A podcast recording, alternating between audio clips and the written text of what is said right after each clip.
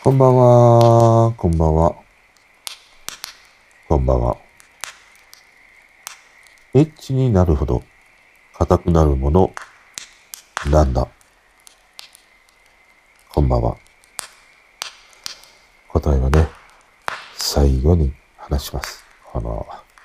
このインチキ臭い配信からね、今日は入っていくわけですけれども。今日のマイクはね、昨日と同じ Zoom の F2 に同梱されていたラベリアマイクです。昨日なんか聞いてみて、すごくなんか聞きやすいなと思って、あの、IK マルチメディアのラベリアマイクよりも、もっと音がフラットというか、えー自然な感じというのかな。その、下がね、妙に強調されるということもなくて、いいなと思って、今日もね、調子に乗って、えー、それで収録しています。で、今日もね、また、ヨタ話をね、していきたいんですけれども、あの、昨日の、元のね、引退試合、ペーパービューでっていう話をして、で、今日と昨日の夜か、えー分けてね、えー全部を見てみました。まあ、ほとんど知らない選手ばかりで、セミファイナルの岡田和親ぐらいしか知ってる選手がいない。あと、天候寺の小島がまだね、選手としてやってたりもして、彼ももう52位ぐらいなんだね。とか、あとはまあ、ノアの選手なのかな。あと、女子プロもあったりしてね。もうすごいなんか、女子プロもこんなことになってたんだみたいな感じがあって、いわゆるあの前場じゃなくて、もうある種、なんて言うんだろう。うーん、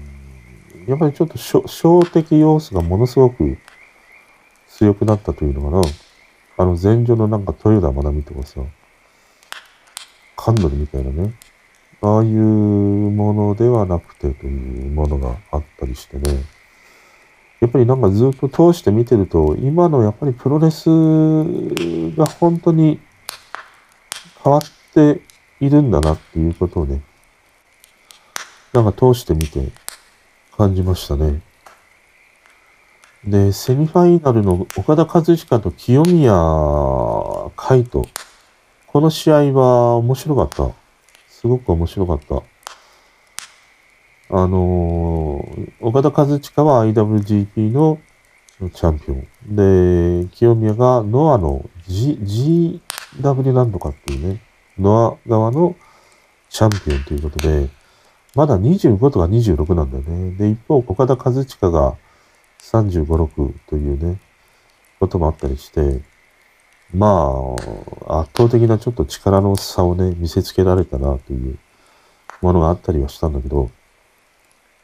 でも、この清宮という選手は、うん、いいね。ちょっと将来が楽しみだなっていう。まあ、イケメンだしね。まあ、イケメン同士の戦いだよね。いわゆるこの武藤高田戦にも似たね、ベビーフェイスみたいなね、印象があって。この岡田和親って、やっぱりもうちょっとほとんど見てないからね。詳しくはっていうのはあるんだけど、俺最初見た岡田和親って、割とヒールっぽいような立ち位置で出てきたような、そんな印象があるんだけども、今はもうベビーフェイス側な感じの選手なのかな。岡田和親は花があるね。やっぱり武藤も言ってたけども、とにかく最近のプロレスラーはみんな小さいっていうね、こじんまりとしたプロレスになっているっていう、そういう中にあって岡田和親はやっぱり191でね、タッパもいいし、見栄えもいいし、技も派手だし、華やかだし、みたいな。ものすごいやっぱりね、花がある選手だね。で、一方、清宮もヘビーの選手になるのかな、今って。昔であるともうジュニアぐらいの体格なんだよね。180ぐらいで。うーん。やっぱりちょっとね、ヘビーとして見たときには小柄な部類になるし、あと驚いたのはやっぱりジュニアヘビーだね。あの、IWGP とやっぱりノアのね、ジュニアのチャンピオンベルトを巻いた、あのー、天草っていうのと高橋宏夢っていうね、試合も見たりしてると、やっぱり小さいよね。だってあの、リングの3本のロープ、あの3本目の一番上のロープから頭がちょっと出てるぐらいしかないんだよね、身長がね。だからあれは、単純にそういうふうな、まあカメラアングルのね、あれもあるかもしんないし、まあもしかしたら、昔に比べるとね、あのリングロープの位置が、こうね、安全性みたいなものを考慮して高くなってるからね、そういう風にっていうのがあるのかもしれないんだけどね。すごい小さいな。で、気になって調べてみると、この天草っていう、ノア側のね、このチャンピオンベルトを巻いた選手は162センチ。で、一方、高橋宏夢が171センチ。というね、ことで。あの、ライガーも171だからね。あの、ひときわ、あの、新日にあとは小さい選手で、まあ、ただ星野勘太郎とかね、小鉄とかね、小さい選手もいたりしたからね。うん。ただやっぱり、あれがジュニアヘビーだとすると、昔のジュニアヘビーってね、当時藤波も小さい小さいって言われながらも、藤波でさえ181とかそんぐらいあったんじゃないかな。まあそういう意味でやっぱり選手がね、全体にこう小さくなっていたっていうものは感じたな。あとは、まあ他は正直ちょっと、なかなかハマらなかったな。一番やっぱり大きいのは、もう選手を知らないっていうことが何よりもなんか大きいなって思ったりしたね。もっと選手を知っていて、選手の背景みたいなものを知ってたりね、またその因縁めいたもののとかね、あのリングに上がるまでのなんか、道のりみたいなものがね、分かっていたらもっと楽しめるのかもしれないんだけれども、純粋にパッとね、初見で見てっていうのはなかなかやっぱり入ってこなかったりしたな。うん、でもやっぱり岡田和親と清宮の試合を見てて思ったのは、うーん、いい意味でしっかりこう心得てるなっていう、そんな感じを覚えたね。多分岡田和親は、まあ、清宮という選手と何度か対戦してるのかちょっとね、そこはわからないんだけど、まあ、ある程度もう最初の感触で、これぐらいの選手なんだなっていうのはなんか見極めていたような感じがね、見てて俺にはあって、割と早い段階で試合をね、決めれそうな感じがあったりしたんだけど、でもそこはやっぱりね、ああいうドームでさ、セミファイナルでっていうものを考えたときに、やっぱりその、試合をね、見せるという、そういうものにもう徹しているようなね、ものがあったなと思って。で、やっぱり岡田和親は試合巧者みたいなところがあってね、うまいよね。戦い方がうまいし、見せ方もうまいし、あの最後の怒涛の攻撃っていうのはさ、やっぱりちょっとね、圧巻だったもんね。清宮がさ、カウント3取られそうなタイミングでね、あの、岡田が自らこう、ね、首根っこをひっつかまえて押し上げてさ、止めるみたいなね、カウントを止めるみたいな、そういうものもあったりして。だからまあ圧倒的その力の差は、多分岡田和親は、序盤で分かりながらも、やっぱりね、試合を見せるということに徹しての、ああいうその、どんくらいだろう、10分ぐらいやってたのかな。それぐらいの時間のね、試合を見せたんじゃないかなっていう。で、すぐさま試合が終わるとさ、まあ、ね、勝者にこう、何、手を挙げるのもなく、試合が終わった途端さ、もう、そそくさと、練習帰りがのようにさ、控室に戻っていくっていうね。ああいうものも含めてね、やっぱりその圧倒的力の差というものがあったなっていう。で、俺、それで思い出すのが、あの、長州とライガー。ライガーがね、誰かの代わりに確かタッグ戦で出てきたんだよ。で、ある意味そのタッグ戦としては大一番だったりしたんだけど、いや、なんで、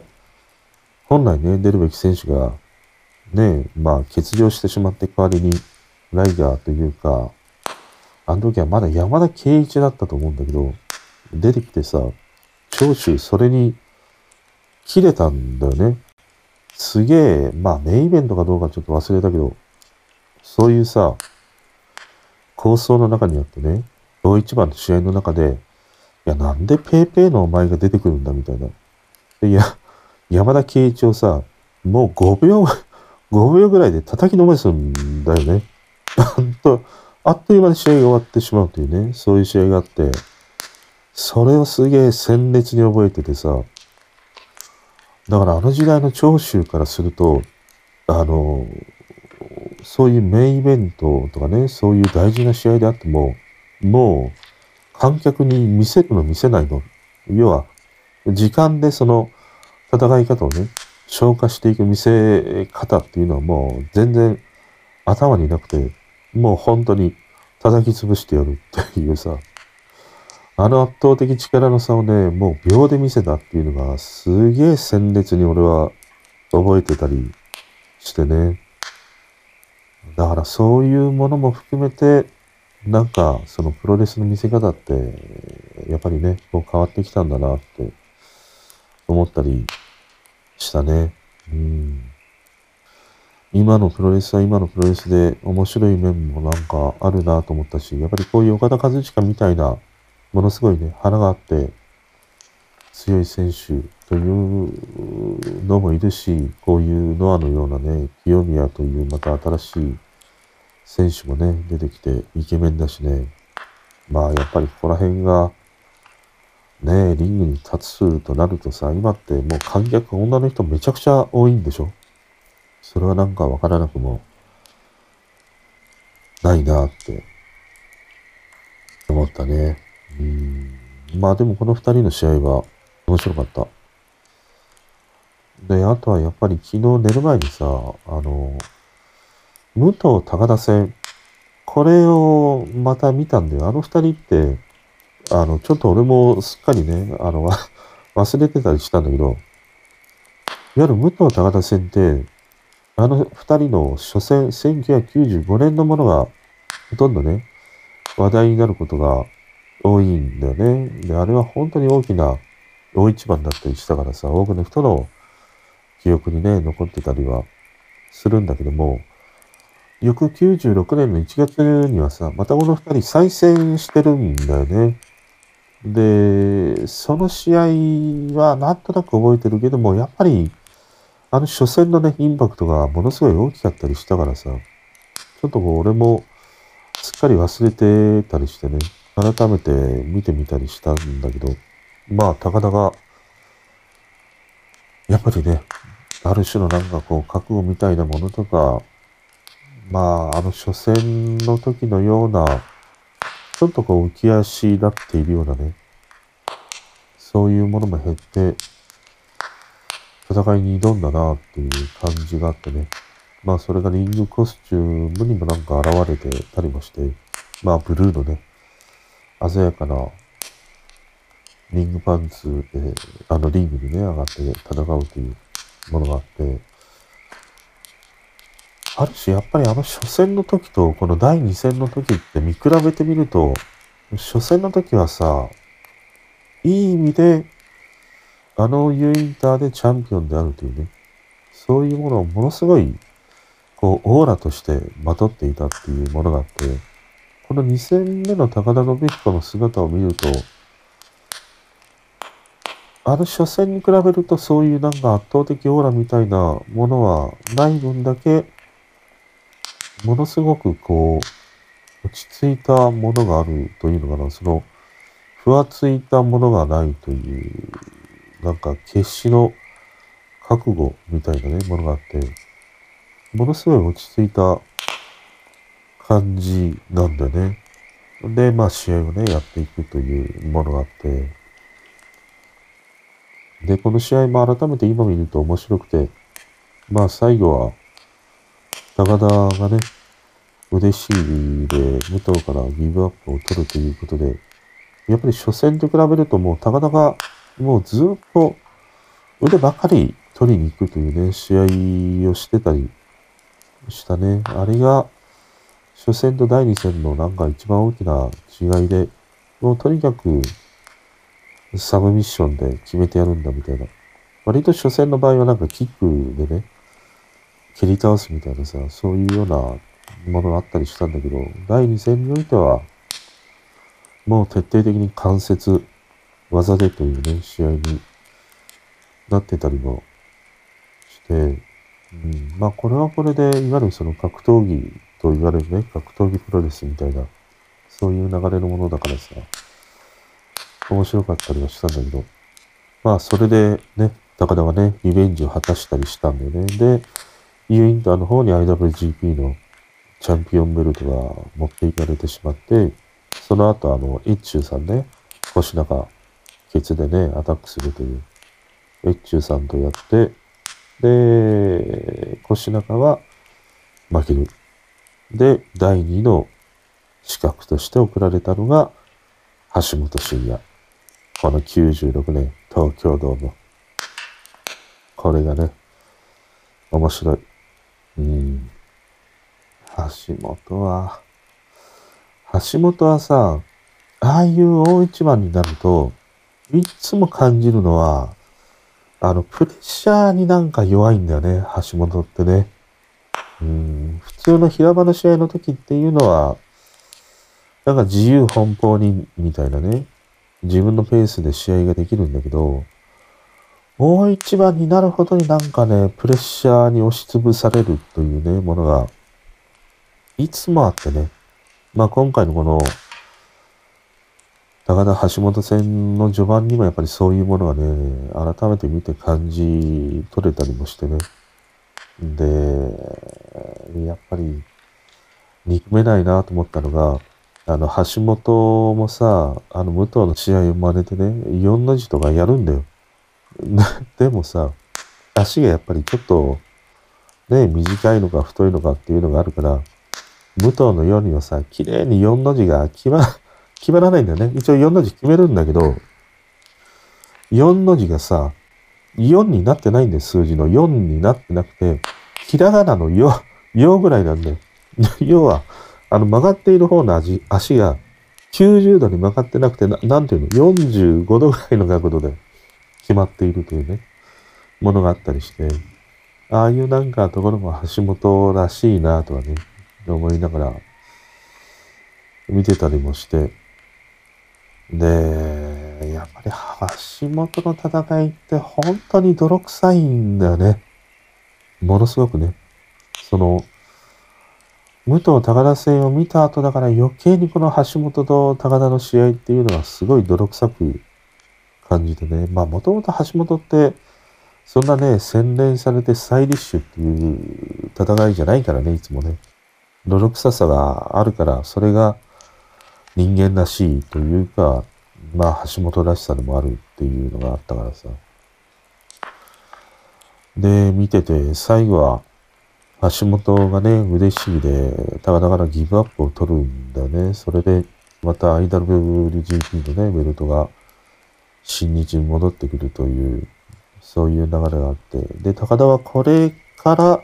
その、1年後かなんか、1年後、2年後かな？あのヒクソンとね、やるということにね、繋がっていくんだよね。まあ、この U インターと新日の構想の時代は、これも面白かったね。このやっぱり新日といろいろ構想した時代は、どれも面白かったね。UWF では、ジャパンプロレスとかね、ああいうものもあったりもして、あとは、国際プロレスね。ラッシャー、木村と、まあ、あの試合も面白かった。3対1でさ、猪木が、ね、ラッシャーとか、寺西とかさ、アニマルとかさ、3対1で戦うとかね。ああいう試合とかも面白かったりしたな。でもやっぱり高田もそうだし、前田もそうだし、猪木もそうなんだけども、ある意味、ああいう大きな工業みたいなものって、やっぱりその財政難、資金難で、えー、ああいうね、一発大勝負をかけるというものは、常にね、あったんだなと思って。あの、猪木とアリセンもそうだよね。だし、まあ、今回のこの U インターと、新日のね、構想みたいなものもそうだし、前田のあの UWF の初代とかね、まあ、リングスの時もそうだし、とにかく、資金繰りが大変だったっていうね。だから、ああいうレスラーが、社長やって運営していくっていうのは、なかなかやっぱり大変なんだろうね。うん。そんなこと思ったりしたな。だから高田あたりももっともっと、あれかもしんないね、その、経営者としてではなく選手としてやっていたらというものもあるのかな。でもやっぱり高田の印象って、その、最後の最後にどうしてもっていうのがね、あるんだよな、高田の場合ってね。なんか、いい感じで試合をしたりとかね、その圧倒的な強さっていうのは時々見せるんだけど、でも本当の最後の最後って言った時に、どうしてもね、折れてしまうものが、まあ毎回あるなと思ったりして、まあ今回のこの武藤高田戦みたいなものとかね、橋本戦とか見てみると、まあもちろんギブアップっていうのはね、あの、方のないことではあるんだけどね。だから、くしくも、まあ、二人のね、あの、レスラーと格闘家が言っていたのが、まあ、猪木なんかで言うと、高田グレイシー戦で、高田がね、グレイシーから2敗もしてしまって、猪木曰く、まあ、プロレス界の中で一番弱いやつが行ったから、当然だよなっていうね、言葉があったり、またグレイシーなんかで言うと、高田はね、ギブアップしたけど、船木はギブアップせずに落ちていったっていう、あれこそ侍だっていうね、言葉を残しているようにさ、やっぱり高田はね、最後、ちょっとこう引いてしまう、まあ弱さというか、最後の最後がっていうのがね、あるんだよな。だからね、もったいないね。花があるだけにね。うん、まあ、またね、なんか面白そうなかつての試合があったら、どう、どうしたってどうしたって話したくなるね。うん、本当面白いわ。あと、古舘と武藤の1年前のね、あの2人の配信とかを見てたりもして、あの話も面白かったね。あの旅館をね、ぶっ壊したみたいな話って、まあずっとね、いろんな人がね、語ってたりはするんだけどね。まあ新日と UWF が構想している時に、どっかの旅館に行って、まあみんなで宴会やって、まあその旅館をね、あのプロレスラーが破壊したみたいなね、まあそういう話があって、そのきっかけが武藤とね、前田だったっていうね、話をしてたりもして。要は、武藤がさ、前田に対してさ、いや、UWF のプロレスなんて全然なっちゃないですよ、みたいな。それがきっかけで、まあ、ね、いろいろ、てんやわんやが始まって、旅館をぶっ壊すまでに至ったというね、話をしてたりとかしてね。うん。まあ、ああいうエピソードみたいなものもさ、面白い。いわゆるこのプロレスラーのエピソードトークって、なんかね、好きなんだよね。いろんな人のね。だから俺、よく見るよ。武藤にしろ、長野にしろ、あと、あの、ケーキが好きな人、鎖巻いた、なんだっけ、あの人。あの、真壁とかね、船木はよく見るし、ライガーとかね、結構見るね。田村とかも見るね。田村は最近あんまり見てないけど、あげてんのかな。うん。前田はやっぱりね、毎回見てしまうね。まあ、面白いね。で、今日はね、またいろいろと話したいなと思うので、今日、あの、達郎さんのサンソン聞いててさ、あのー、ドロシー・ベリーの Crying On My Pillow っていうね、曲が流れてきたんだけど、あの曲を聴いてて、真っ先に俺思い出したの、さよならベイビーなんだけど、サザンの。タタンタンタタンタン、タタンタンタタンタンっていう。あのイントロとね、すごい似てるなと思って。まあそこからこうインスピレーションをね、受けたのかどうかっていうのは、わからないけれど、でもサザンの曲って結構その、海外の曲からね、影響を受けて、こうマージュしたりとかね、インスピレーションを受けてっていう曲ってすごい多いからね。なんかその改めて思うのは、まあいろいろね、そのパクリ、パクったのパクってないのとか、毎回毎回あるしね、あの、愛しの絵になんかもう丸パクリじゃないかみたいな。ものもね、言われてたりあったりはするんだけど、でもある種ああいうその洋楽をこう翻訳して日本人にわかりやすくね、送り届けるっていうのは、まあそれはそれでやっぱりサザンっていうね、ああいうバンドがもたらした、うーん、役割ってなんかあるんだなっていうふうにも思ったしね、まあサザンが歌わなければさ、あの、俺なんかが知らないままにね、本当に通り過ぎてた曲が多いからね。その意味ではああいう風に、まあいろいろ言われるけれども、そういうものをオマージュしたり、インスパイアされて作った曲で、こうやって今ね、俺が聴いていいなと思えたら、まあそれはそれで、やっぱりサザンのああいうね、曲作りのものっていうのはありなのかなとかね、思ったりしたね。うん。まあやっぱり邦楽はだから日本の音楽はっていう風にね、多分その洋楽好きな人からすると言われる要素の一つにあると思うんだね。結局日本の音楽、邦楽っていうのは洋楽のパクリじゃないかっていう風なね、ことがまあずっとね、洋楽ファンの人からすると、あったりするからね。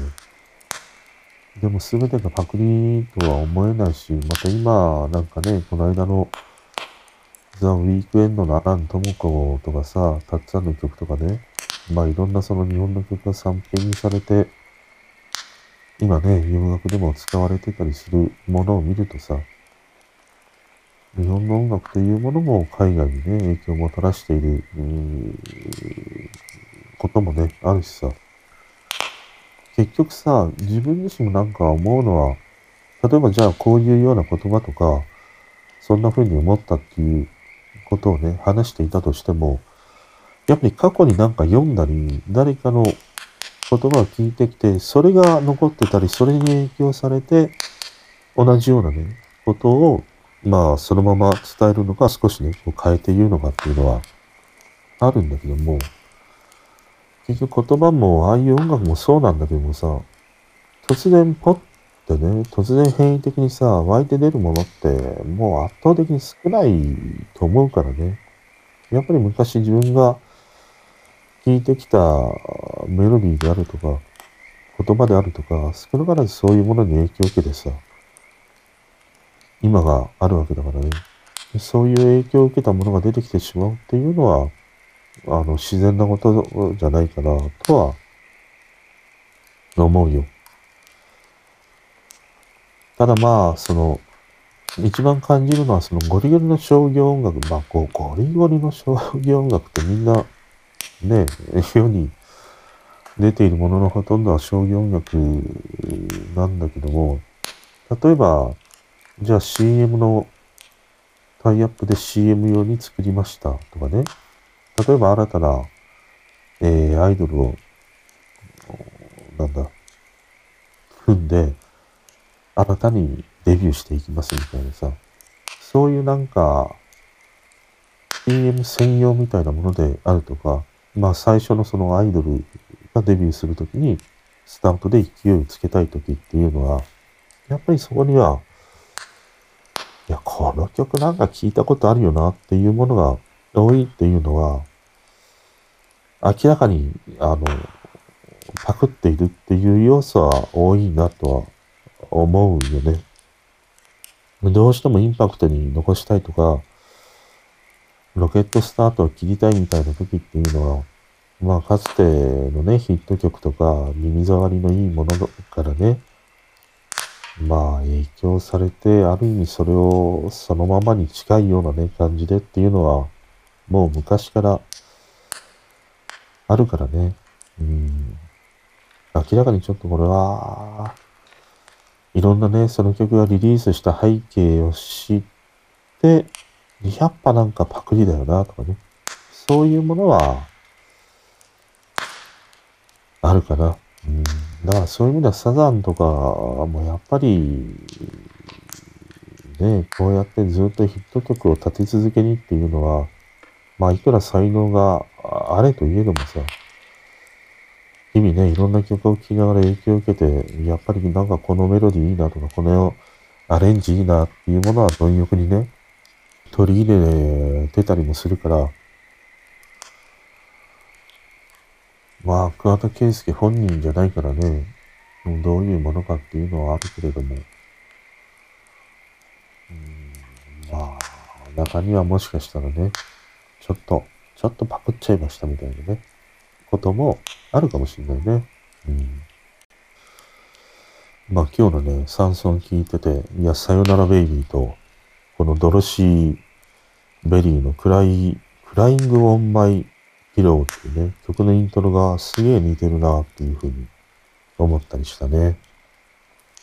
あとさ、あの、ふとね、その尊敬している人って誰っていうふうに聞かれた時に、もうこれはもうずっと答えは決まってて、これはもう親なんだよね、両親なんだよね。で、両親しかもう尊敬していなくて、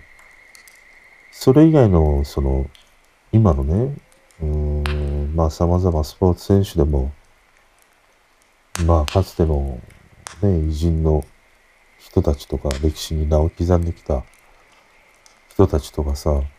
いろいろいるんだけど、でも尊敬してるかっていうと、尊敬は別にそんなにしてないよね。言うてもね。本気の意味で尊敬しているっていうのはやっぱりもう両親しかいなくて。で、思うのはさ、結局ああいうその歴史に名を刻んできた人たちもそうだし、じゃあ今様々に活躍している人たちもね、そうなんだけども、ああいう偉業を成して、でさ、その偉業の部分が伝わってくるっていうのがあって、で、そういうものを知ってさ、こう尊敬していくわけじゃん。でもさ、そういう人たちが異をなしている部分っていうのは、その人の人生の中の、もう、どうなの ?100 分の1なのか100分の2なのか、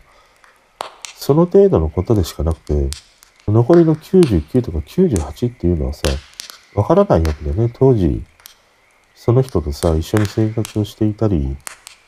その人の親であったりしかね、わからないっていうさ、ものがあって、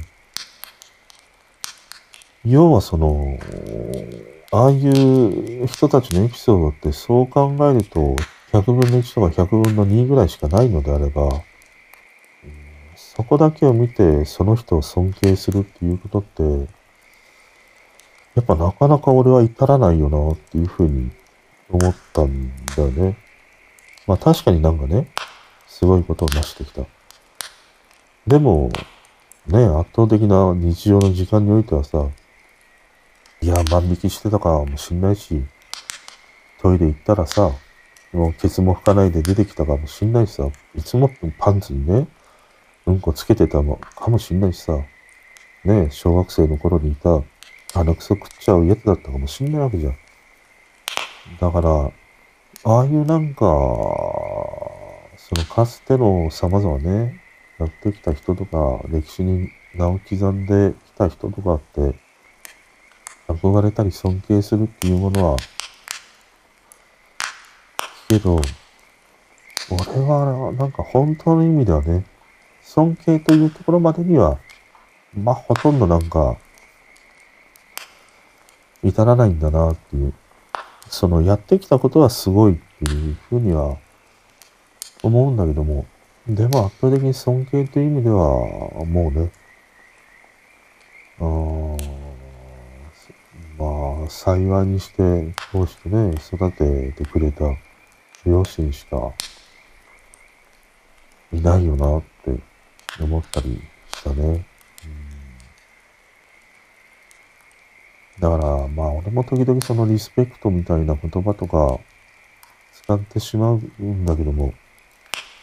それってなんか、あまりにもね、なんかその尊敬というふうに使うものがね、あの、軽々しいなって、こういう、次回の念も含めたりしてね、思ったりしたね。うん、あんまり尊敬って、安いよなって、頻繁にね、出てくるっていうのはさ、そんなにあの人も尊敬、この人も尊敬、この人もリスペクトしてるっていうのってさ、結局自分がね、ないということでもあるし、自分の一番ね、身近な人にこう目を向けていないというか気づいていないだけというかね、そういうことはね、往々にしてあるんじゃないかなって思ったりしたね。本当に尊敬できる人って、日々ね、一緒にリアルの中で生活を共に送っていたり、まあ毎日ね、同じ場所や時間みたいなものを共有している中で、初めてね、感じ得るものなんじゃないかなって思ったりしたね。まあ、その人生の中で影響を受ける人の振る舞いとかね、あの言葉とかね、そういうものはあるかもしんないんだけども、まあ、それはそれで、そういうものにね、影響されて、その人の人生がさ、よりよく導かれるのであれば、まあ、それはそれで別にいい。ただ俺は、なんか、尊敬している人はっていうふうに思ったときに、そういうなんか偉人とか、いろいろね、今も活躍している様々な、まあ、スポーツ選手みたいなものとかね、そういう人たちってすごいなとは思うんだけど、でも伝わってくるものは圧倒的にその人のね、生きてきた人生の中の100分の1とか100分の2ぐらいしか見れていないわけだからね。まあ残りの98とか97とか、そこら辺までも、まあおもろげながらにね、見れたり感じ取れたりした時に初めて尊敬できる人なのかどうかっていうのがさ、あるんじゃないかなって思ったりしたね。あとさ、腕まくりあるじゃん。腕まくり。まあ、ワイシャツでも、トレーナーでも。で、俺、うちにあるさ、部屋着って、まあ、冬はフリースみたいなものとかね、トレーナーみたいなものを着るからさ、ほとんど長袖なわけじゃん。で、うちにあるさ、部屋着の長袖って、みんなさ、袖がゆるゆるなんだけど、これなんか袖、袖をギュッと引き締める方法ないのかね？要はさ、腕まくりしてしまうんだよね、長袖はね。あの、家の中にいてもそうだし、外に出かけてもそうだね。なんか、食事するときとかは、必ず腕まくりしてしまうね。まあ、ワイシャツとかああいうものはしないにしてもさ、トレーナーとかセーターとか、もうことごとく腕まくりするからさ、もうなんかそれがね、ゆるゆるになっていくんだけども、このゆるゆるにしない方法はないかもしれないけども、このゆるゆるを戻す方法ってなんかないのかね。この間なんか見てた TikTok で、その、T シャツの襟元が、なんかゆるゆるになってしまったのは、氷水につけて、アイロンかけると元に戻るみたいなね、そういう動画があってさ、だからそれが伸びきってしまったものもそうやってやれば戻るのかね。ねえ。でもめんどくさいじゃん、わざわざ。わざわざ氷水につけてアイロンかけてみたいなさ、ことって。だからこの袖問題ね。あとね、この袖問題で言うと、あの、いわゆるこのフリースの肝をしているやつって危ないんだよ。特にあの、高齢者の人とかフリース着てさ、料理してるじゃん。そうするとフリースに火がね、移ってしまって、要はフリースに一気にあの火が回るんで起毛しているフリースって燃えやすいから、あのフリースがさ、一気にね、青い炎に包まれていって、やけどしてしまうっていうね、ものがあるんだよね。だから、これ料理をするときって、まあ家でフリースを着てたりね、さっきも言ったトレーナー着てるからさ、その料理をするときに、俺ね、毎回脱ぐんだよ。上、フリースを。で、料理をするときは、いつも T シャツ1枚。うん。T シャツ1枚で料理してる。寒いんだけど、さすがに。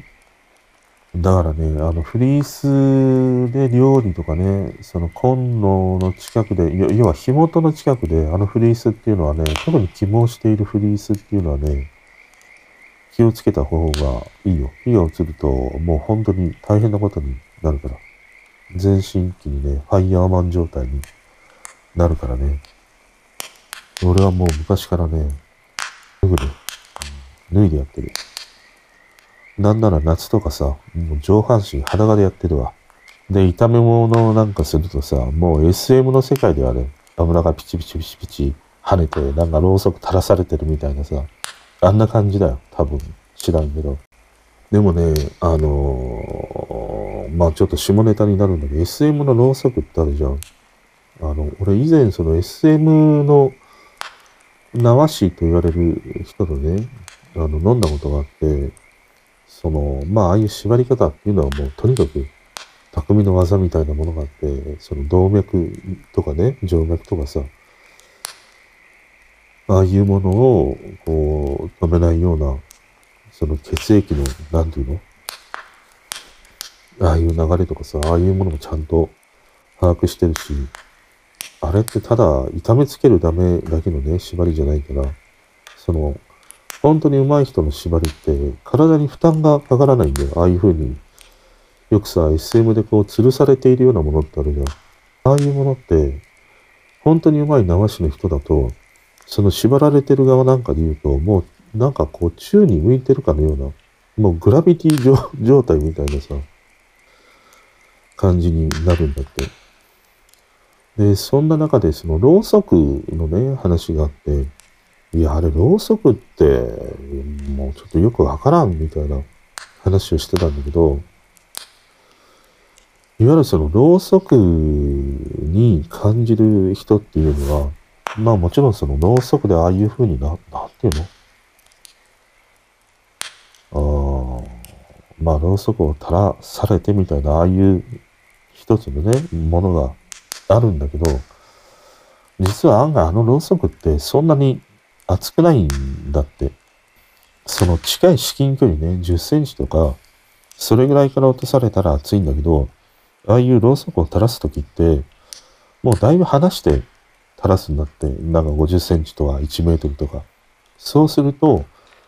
落ちていく間に、もうろうが冷たくなってるから、肌にね、落ちるときには、もう熱がだいぶないんだよね。だからそんなに熱くないっていうね、ことがあるんで。だからこれが素人がやると、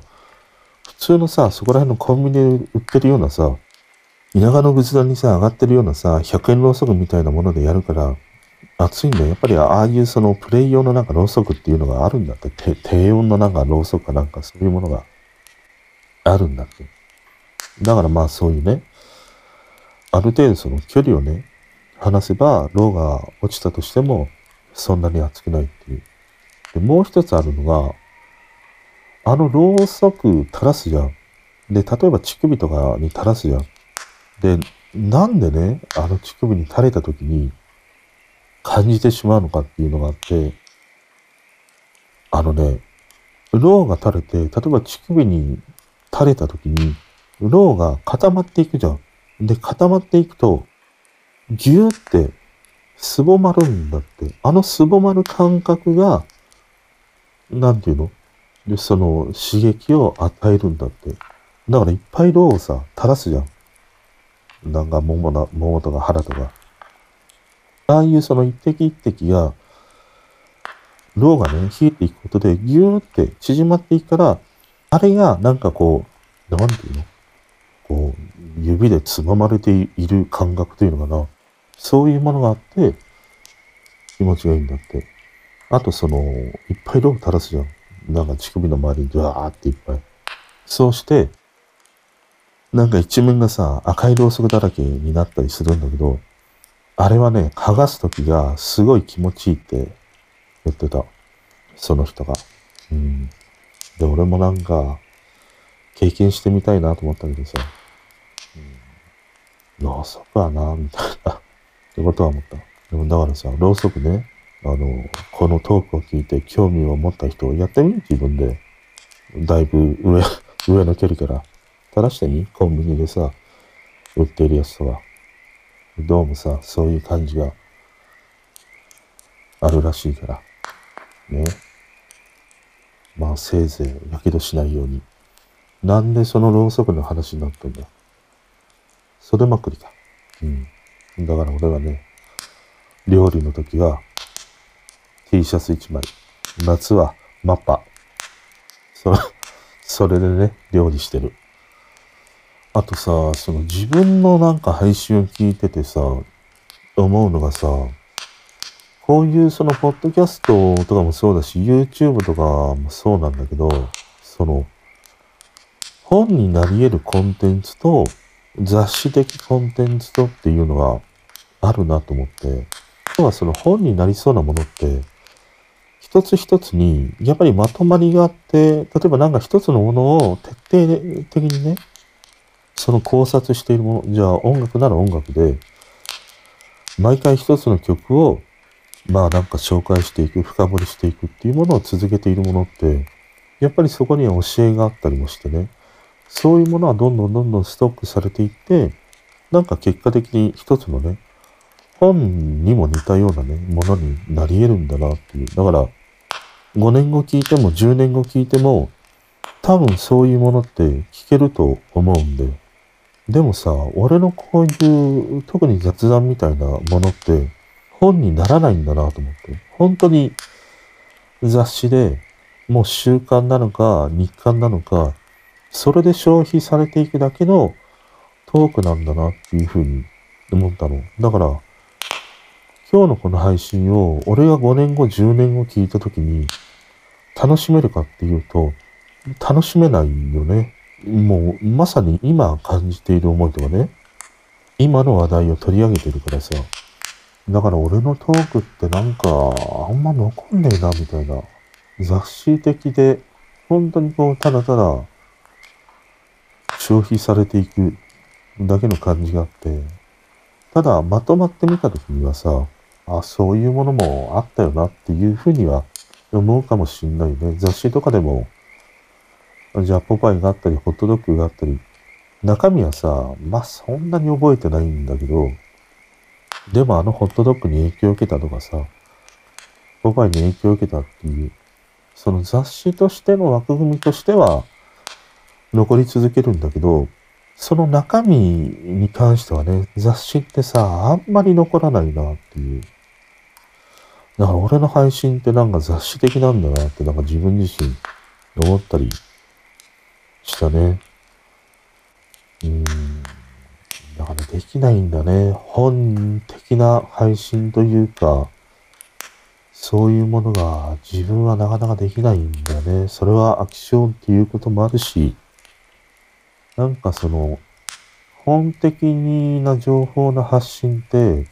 ある意味その、求められているものを提供しているというね、なんか感じがあるなって思ったりして、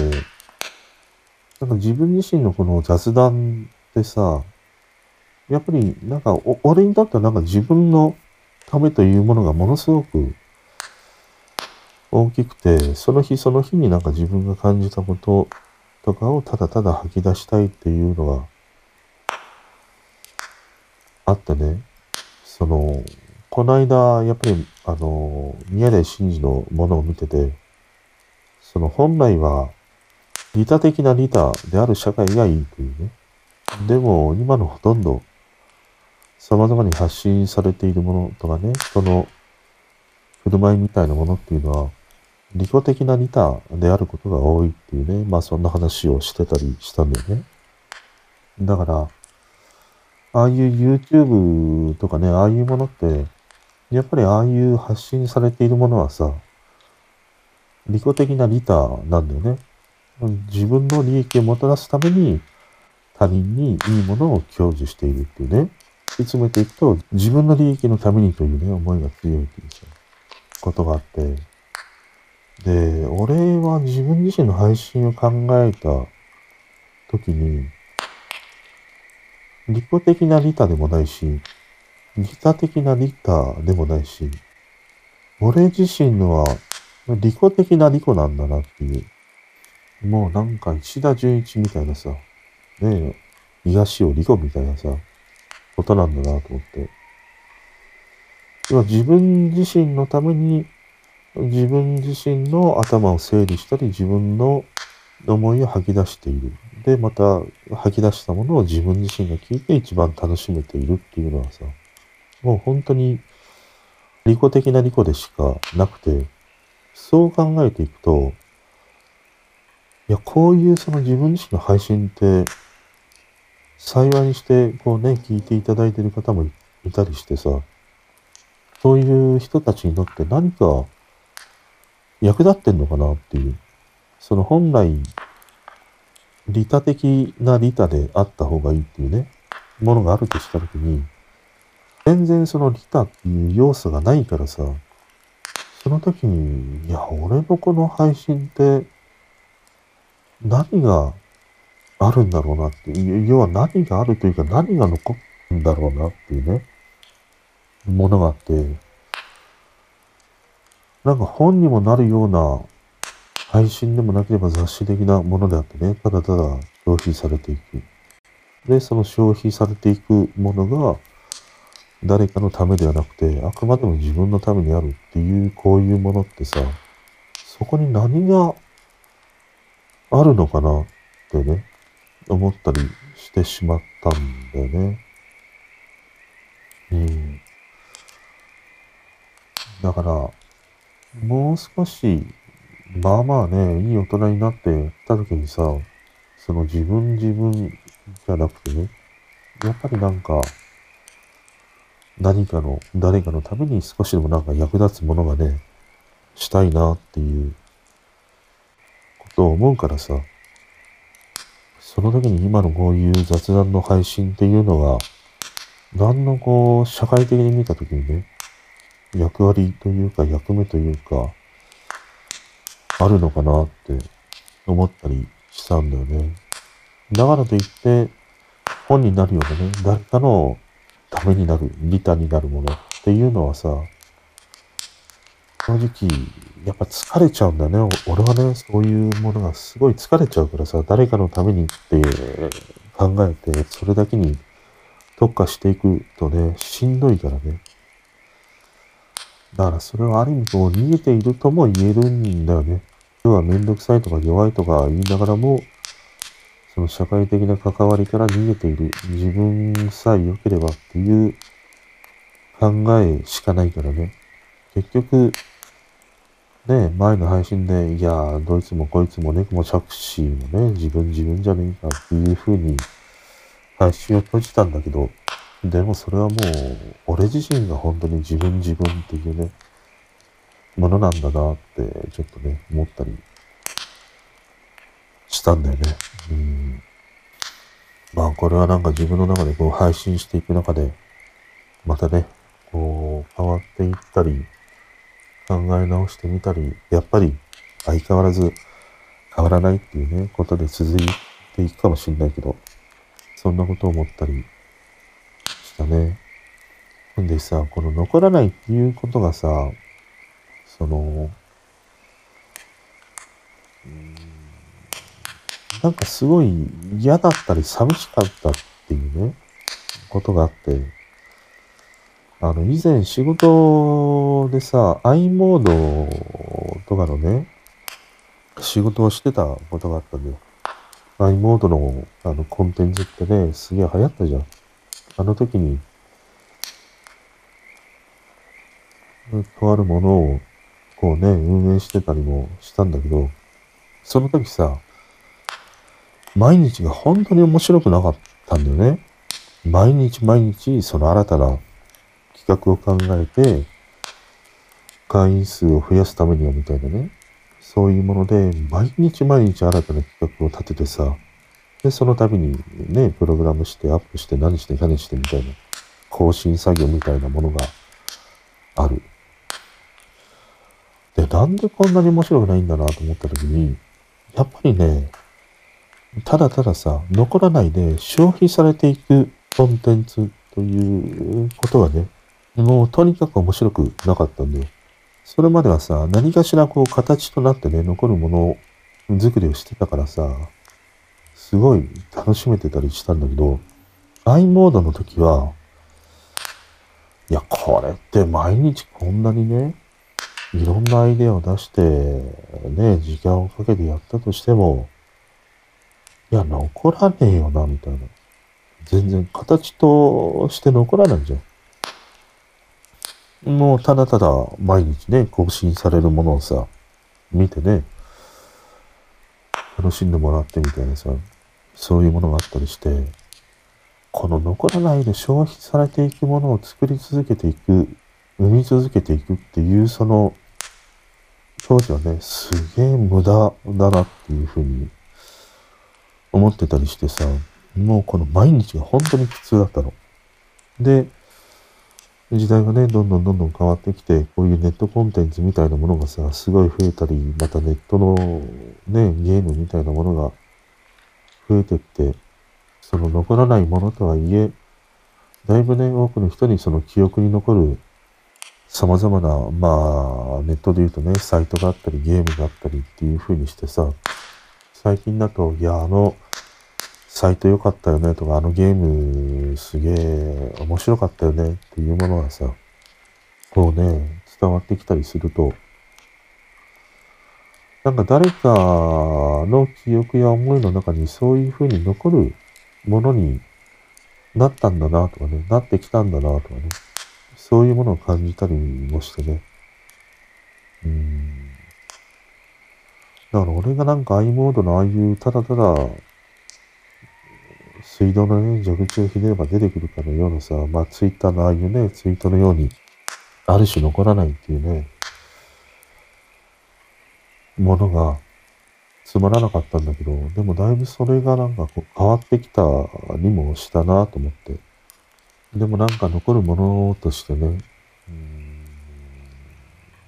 できたらいいのになぁとかね、思うんだね。ちょっと話にだいぶまとまりがね、ないんだけれども。要はその、ただただ消費されていくものを時間をかけてっていうこの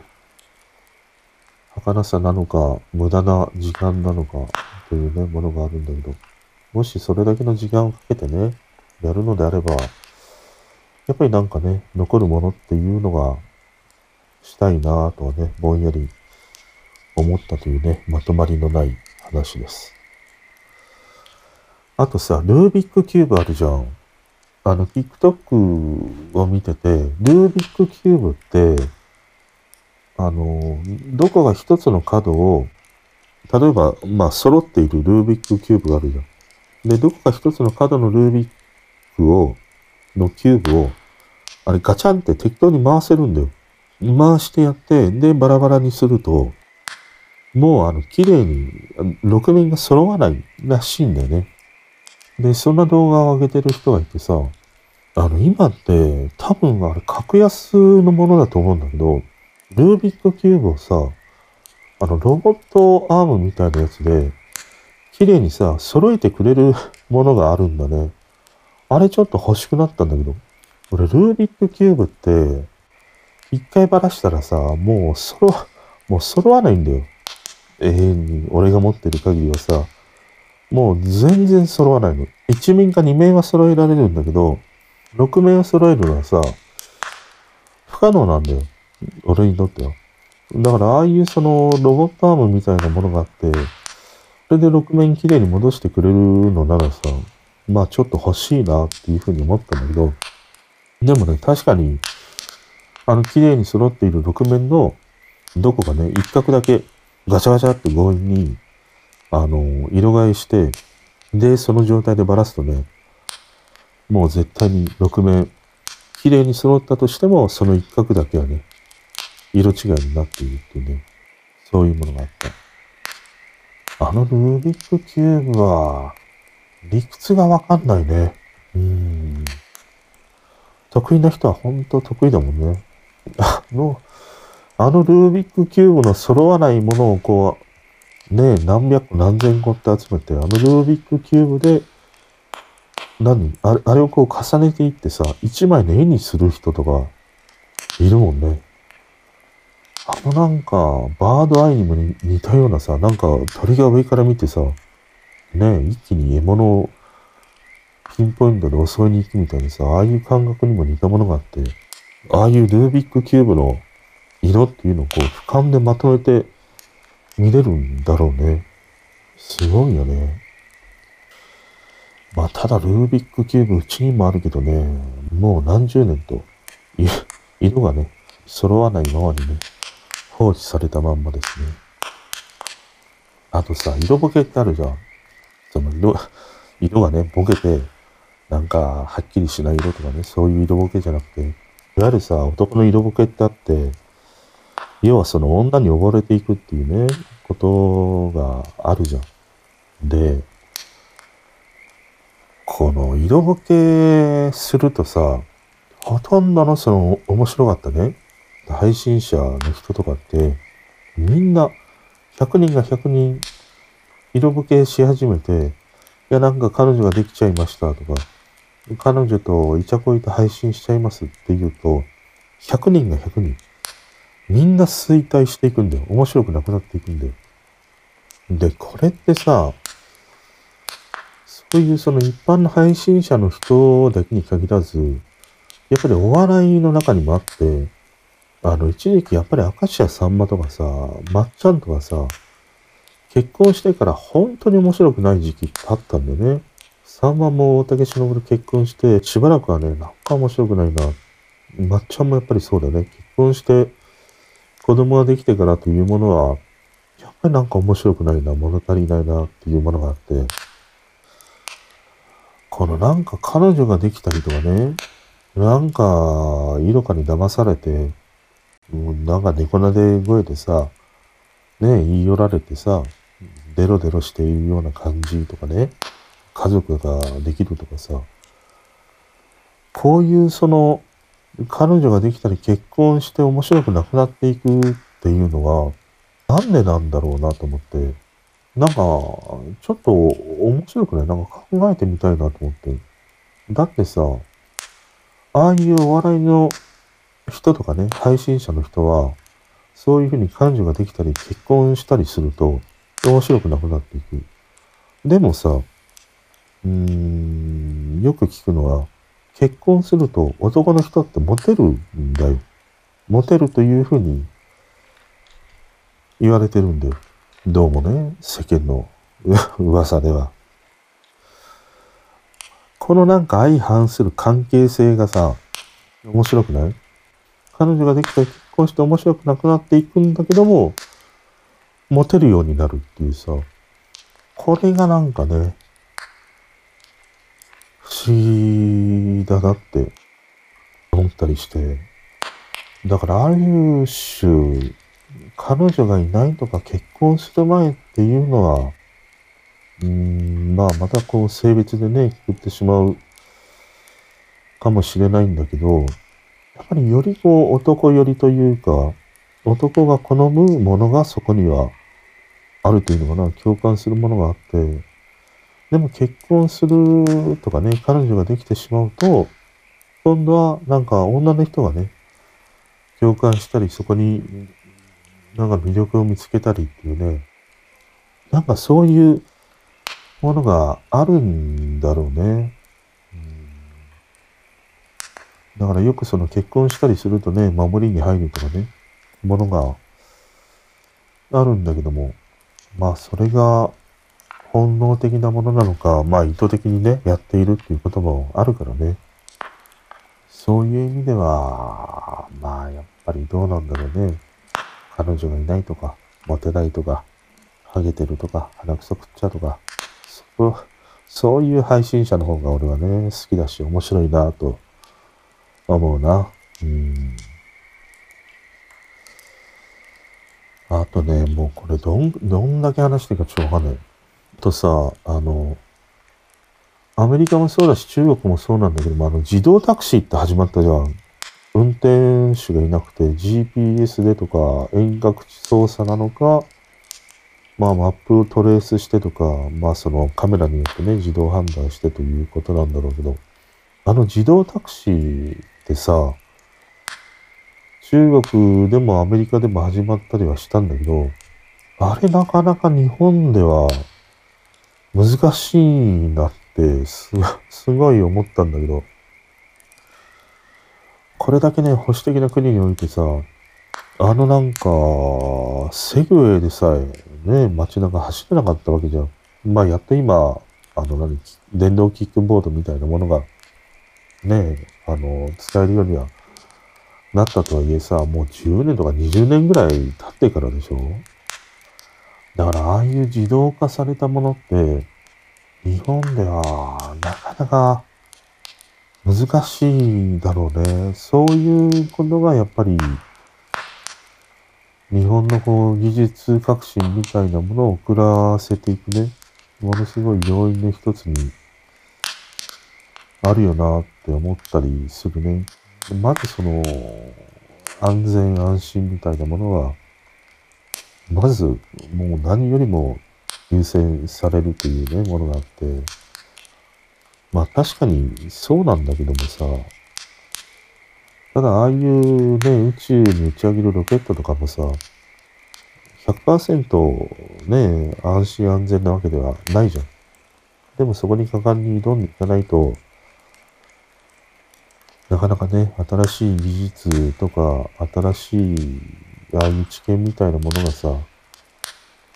知り得ないっていうものを見るとね、すべてにおいてなんか安心安全だけを求めていってしまうと、やっぱりね、こういう技術というものは停滞していく一方で、うーん、なかなかにやっぱりね、こう、日本のね、こういうものって衰退していくよなってちょっと思ったりしたね。でも動画とか見てたんだけど、思うのはちょっと怖いよね。単純に怖いよね。だからあれって多分、あの、車のさ、形を、いや、ぶつかっても大丈夫ですよ、みたいな雰囲気を、あの、醸し出してくれてたらまだいいんだよ。あの、形状がさ、もうなんかあの、ポムポムプリンみたいなさ、あの、よく湖とか行くと、ビニールのなんか玉の中入って、ね、水上転がりますみたいな、ああいうものがあるじゃん。要はなんかぶつかってもさ、ああいうね、エアバッグなのか空気の力で、その衝撃がね、中まで行かないとか、被害がないとかさ、ぶつかっても、まあこれだけ保護されてんだから大丈夫だよな、みたいな。その見た目からの説得力みたいなものがあるとね、ああいう自動運転化するような乗り物ってね、もう少しなんか安心して乗れるんじゃないかなと思うんで。今のようななんか車の形状している、バイクの形状しているから、同じようなさ、いや、ぶつかったら死んじゃうでしょ、みたいなものになるけど、でも外側から見てね、いや、これならぶつかってもなんか大丈夫そうだなっていうものがあればさ、もっとなんかね、入りやすくなるんじゃないかなって思ったりしたね。あと、これを最後にしようかな。あの、最近さ、文字数の多い記事って、俺読み飛ばしてしまうんだよね。ヤフーニュースとかいろんなニュースを見てて、いや、なかなかに文字数が多くてページが分割されているものって下にね、なんか5ページありますよみたいなものってよくあるじゃん。ああいうものってなんかもう読むのがめんどくさいなと思って、割とそういうものってもうタイトルだけ見て最初の方だけ読んで読み飛ばしてしまうことが増えたんだよね。で、それってやっぱり動画にも同じことが言えて、俺最近その TikTok を見るっていうのはさ、やっぱり TikTok にその情報が早いとかね、面白いものが多いとかさ、そういうものはあるんだけども、YouTube で新たなものを知っていくとかね、新たな曲を知っていくというよりも、TikTok で知ることが増えたんだよ。で、TikTok でサクッと知って、いや、これいいなと思ったら、YouTube で見るっていうね、流れになってるの。で、こういうそのテキストベースの記事みたいなものとか、商品レビューもそうなんだけども、例えばなんか新しい商品が出ましたって言って、そのリリースみたいなものがダラーッと書かれていたとしても、やっぱりもうそのテキスト読むのがめんどくさいから、YouTube でその商品のなんかレビューとか商品発表会とかさ、そういうものをね、あの、見るようになったんでね。要はそのテキストの長いものが、こう読まれなくなってきているっていうことがね、あって、そこはね、なんか、そのタイパーだけではなくて、その文章を読むものがね、うん、まあ子供はちょっとわかんないけど、俺ぐらいの年齢になってくると、いや、なかなかにもうちょっと読むのがしんどいなっていうものがあってさ、よりやっぱりこういうその動画系のものにね、移行していくんじゃないかなって様々なものがね、なんか検索するにしても何かを知るにしても、すべて文字ベースのものから動画、しかもコンパクトにまとまっている動画とかね、ショート動画とかさ、そういうものにね、なんか映っていってるんだなっていうことがね、あるなと思った。で、ましてやね、年を重ねるほどにさ、老眼っていうものがあるからさ、なおさらその文字を読むのが苦痛っていうね、こともあるからね。そういう意味では、この動画とかね、そういうもので、様々な情報を得ていくっていうね、この流れが、大人世代であればあるほど、そういう流れにね、なっていくんではないかなって思ったりだね。うん。ただね、あの、幸いにして、俺はさ、まだ老眼になってないんだよ。ゴリゴリの老眼ではね、さすがにすごい近いのは、メガネ外してみた方がいいなとは思うんだけど、苦労する感じはまだないんだよね。ついでにね、ハゲてもないから。うん。そんな感じだね。ああ。あとこれ。あのさ、オールナイトニッポンの編成をまとめていたやつを見たんだよ。で、その動画がすごい面白くて、要はオールナイトニッポンが始まってから10年ぐらい前までのものをね、こう、その一部、二部、あのパーソナリティがどういうふうに入れ替わっていったかとかね、そういうものをまとめた動画があって見てたんだけど、それで俺知ったのがさ、オールナイト富士ってあるじゃん。俺の中のオールナイト富士って、あの女子大生の集まったオールナイト富士なんだよ。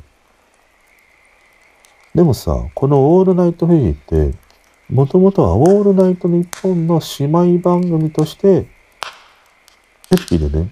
始まったものだったんだね。それを知らなかった。だ